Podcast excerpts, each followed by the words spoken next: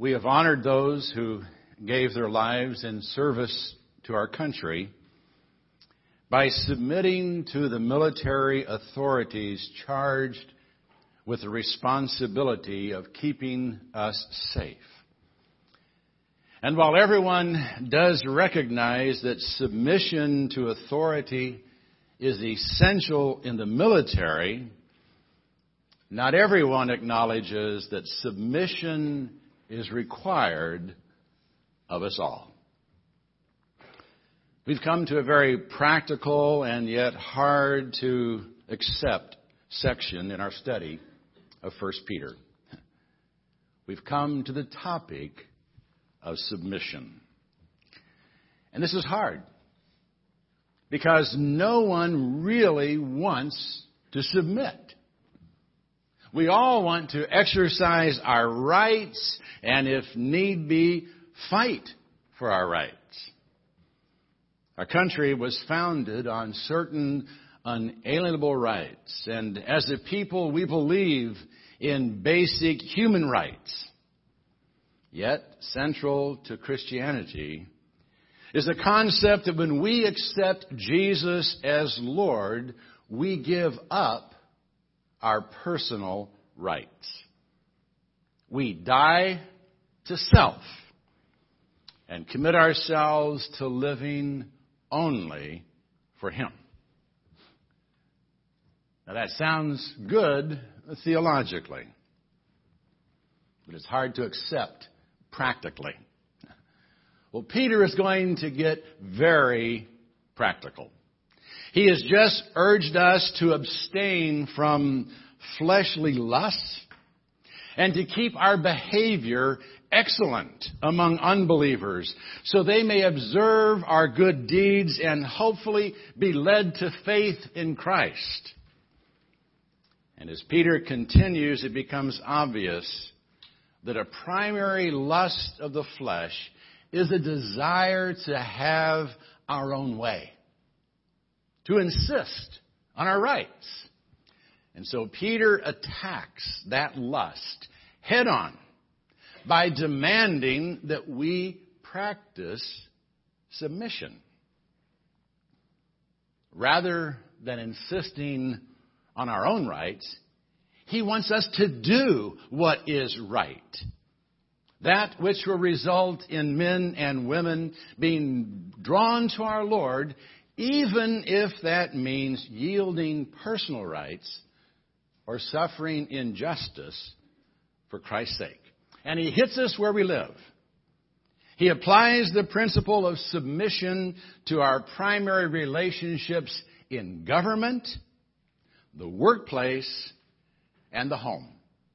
He commands us to practice submission to the king, the master, and the bridegroom. This morning we're going to look at submission to the king.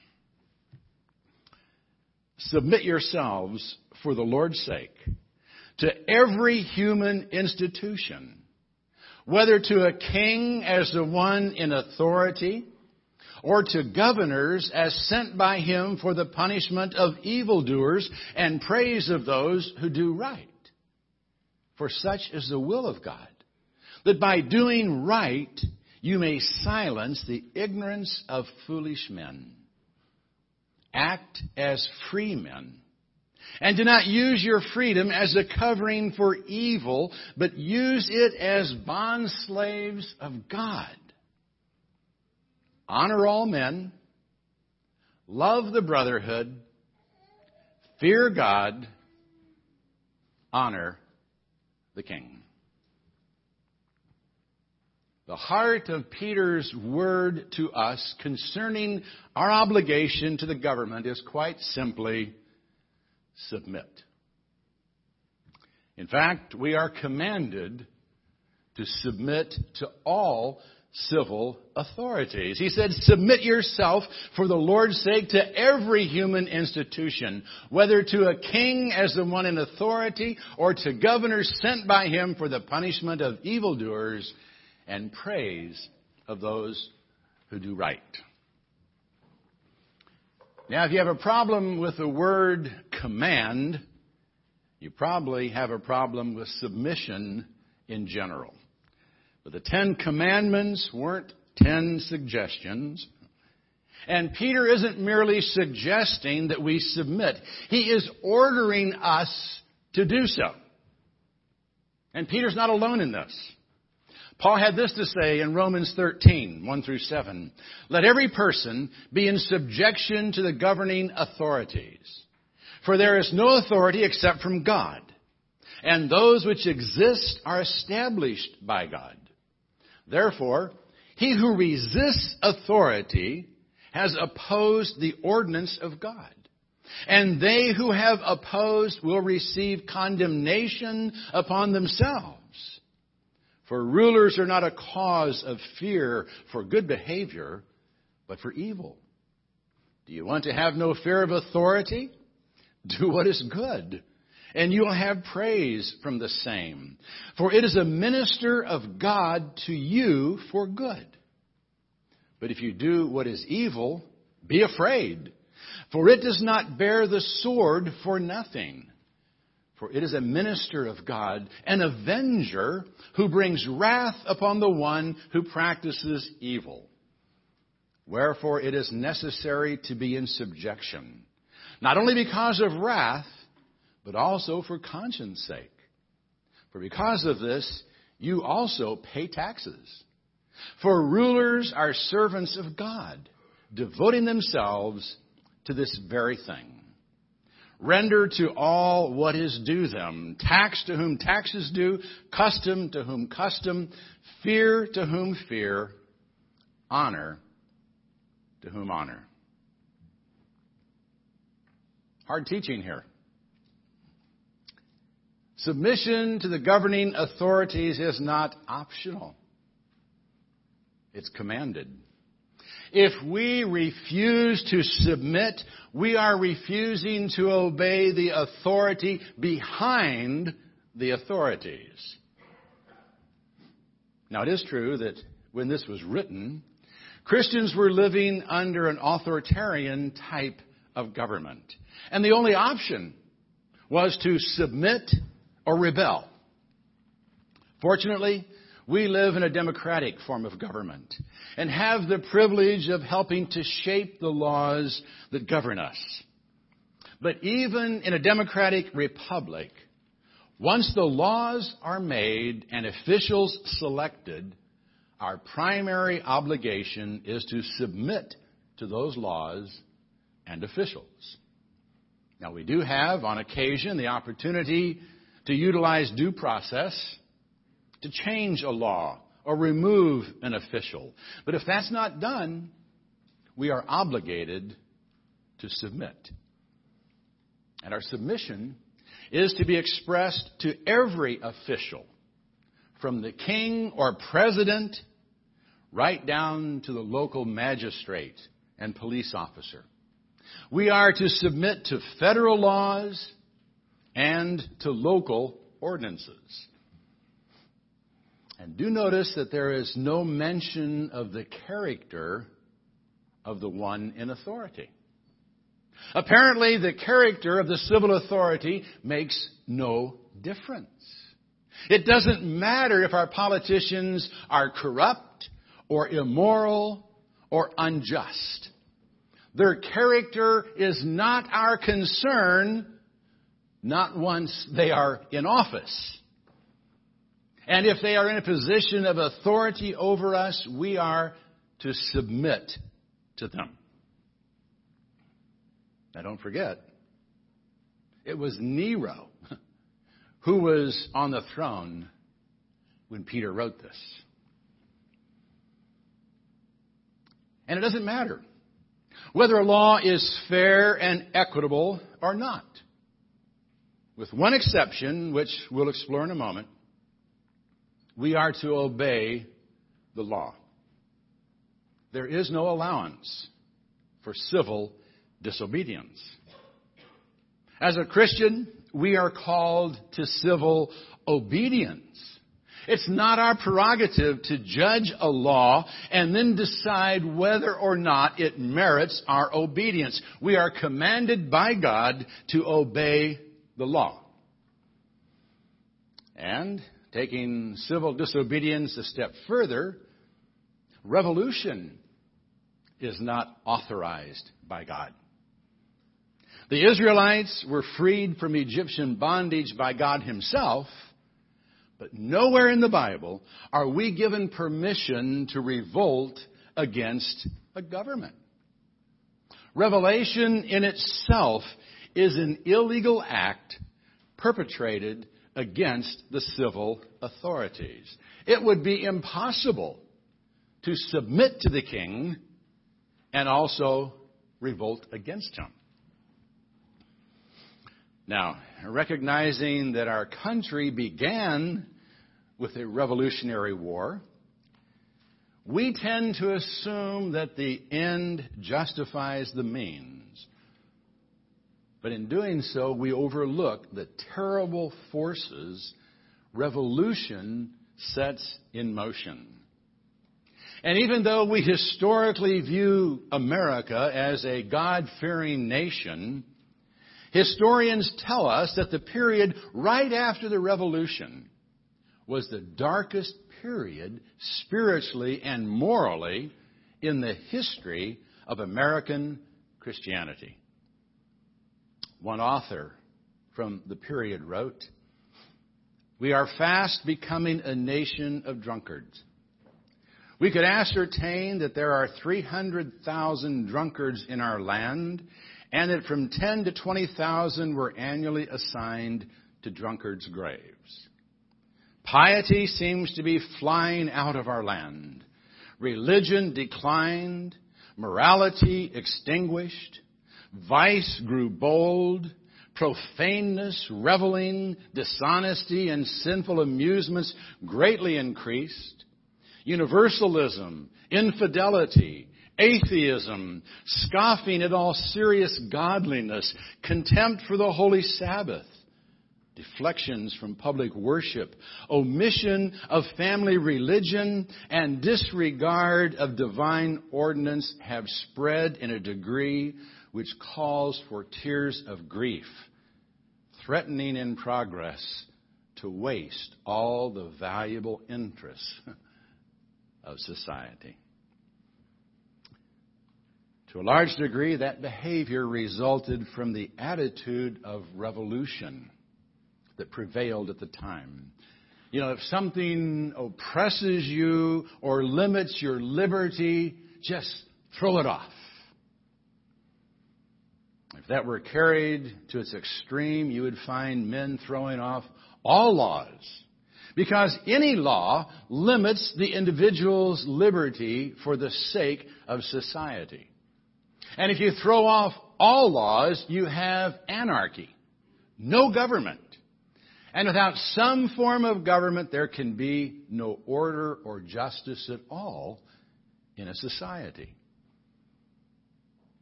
The Bible teaches that God is the author of civil governments and that their authority is given to them by Him because he recognizes the need for some type of law and order among sinful, rebellious men. Any government, therefore, is better than no government. And since God ordains the powers that be, if he determines a government can no longer serve his purposes, he will take care of the matter. It's not our call to make. Our only response is to be in submission to the authorities. But what if we don't want to admit? We don't want to submit. What if, what if uh, I don't will to do it? Why should I? Well, the answer should be obvious, but Peter spells it out anyway. For such is the will of God. That by doing right you may silence the ignorance of foolish men. It is God's will that we submit. What the authorities are doing may not be right, and what they propose to do to us and our freedoms may not be just, and we may not want to do what they say. But it is God's will that we submit.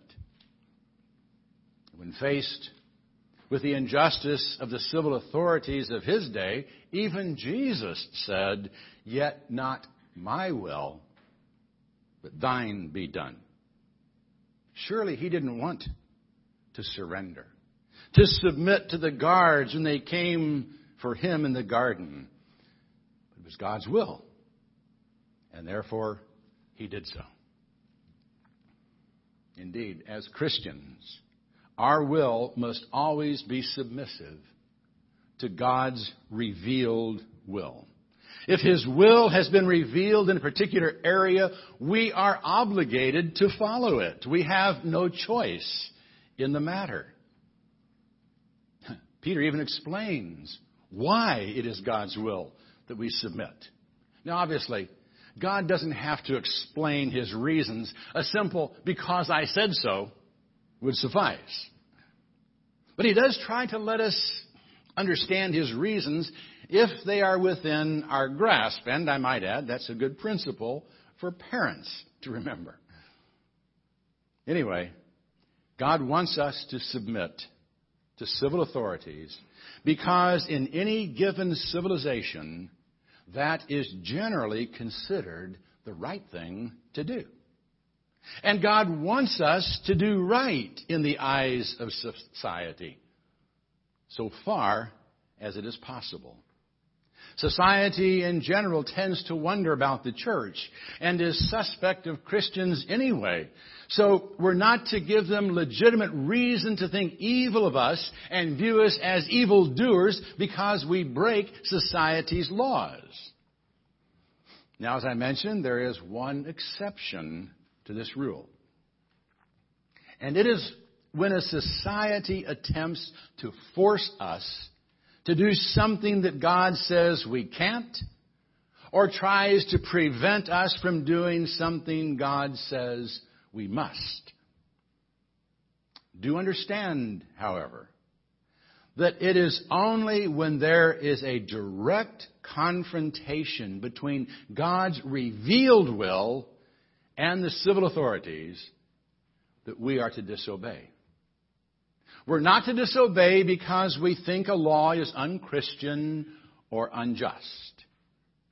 We are to disobey only when a law directly contradicts and would therefore force us to disobey an expressed command of God.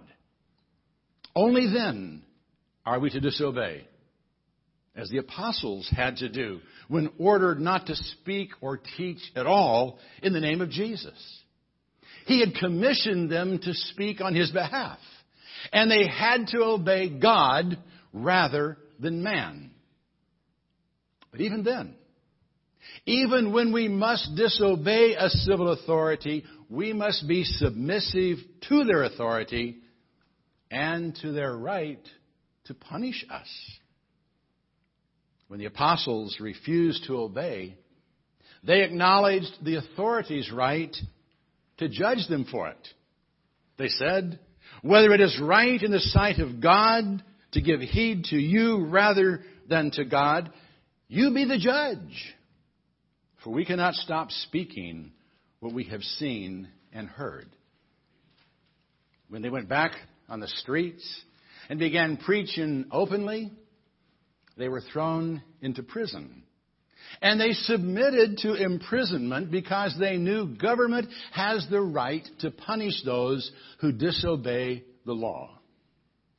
They didn't incite rebellion and encourage Christians to break down the prison walls. If God wanted them out, He would take care of it. And He did. By means of an earthquake and angels. He didn't need His people to revolt. He only needed them to obey and to follow His will. But what a freedom Jesus said he would make us free.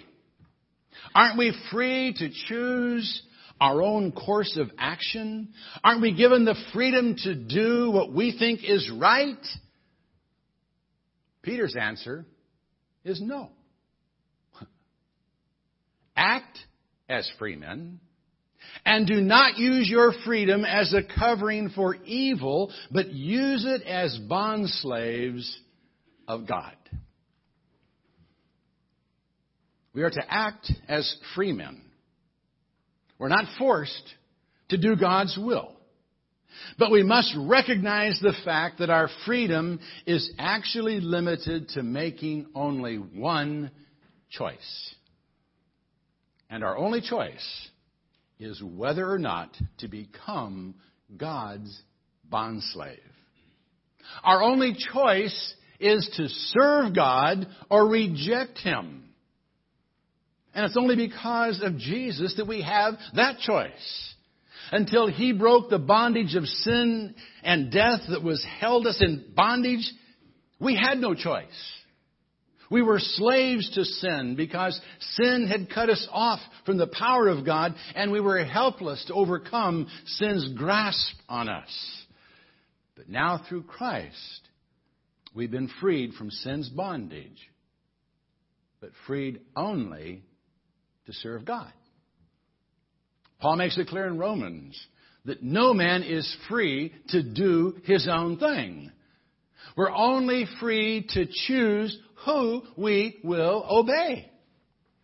We can do what God wants, or we can do what the devil wants. There is no neutral middle ground. Everything we do is service either to God and for His glory, or service to Satan and for his glory. Bob Dylan had it right in the song, Gotta Serve Somebody. It may be the devil or it may be the Lord, but you're going to have to serve somebody. No activity. No activity is morally neutral. It's either in service to God or the devil. We are either slaves of sin resulting in death or slaves of obedience resulting in righteousness. So yes, we are free. We have been freed from sin by Jesus. But our freedom is not license to do what we please. Our freedom is not a covering for evil. It only frees us to become bond slaves of God. Well, if I have to submit, can I at least tell the authorities what I think? Can I express my disagreement? Can I state my conviction that something is unjust or unfair or immoral? Of course. As long as they allow it. And it's done in a way that recognizes their authority to pass or enforce laws with which you do not agree. And as long as you do so in a way that honors their position. Peter concludes this passage by saying, Honor all men, love the brotherhood, fear God, honor the king. The Apostle Paul lost his cool one day when the high priest ordered him struck in the mouth and Paul called him a whitewashed wall. Now, that may not sound too bad to us, but it shocked the bystanders. And they questioned him, saying, Do you revile God's high priest? Apparently, Paul didn't recognize that the man who had ordered him struck was the high priest, and he immediately apologized. Quoting from Exodus 22 you shall not speak evil of a ruler of your people. We may not like the ruler or the law he's enforcing, but we must honor his position and be respectful to him. Obviously, that is something that has been forgotten in our society today. I think Peter makes it clear that we don't have to love the one in authority over us like a brother. And we're not to fear or reverence him like God. But we must honor him. We must honor the king because God has established his authority. And we submit to him because God has told us to do so. The real question, therefore, is quite simply this Have you submitted to King Jesus? Have you surrendered your all to Him? If you haven't, you'll never understand submission because it goes against our fallen, unredeemed nature. The key to submission is surrender to the Lordship of Christ. And it is to that that we are called.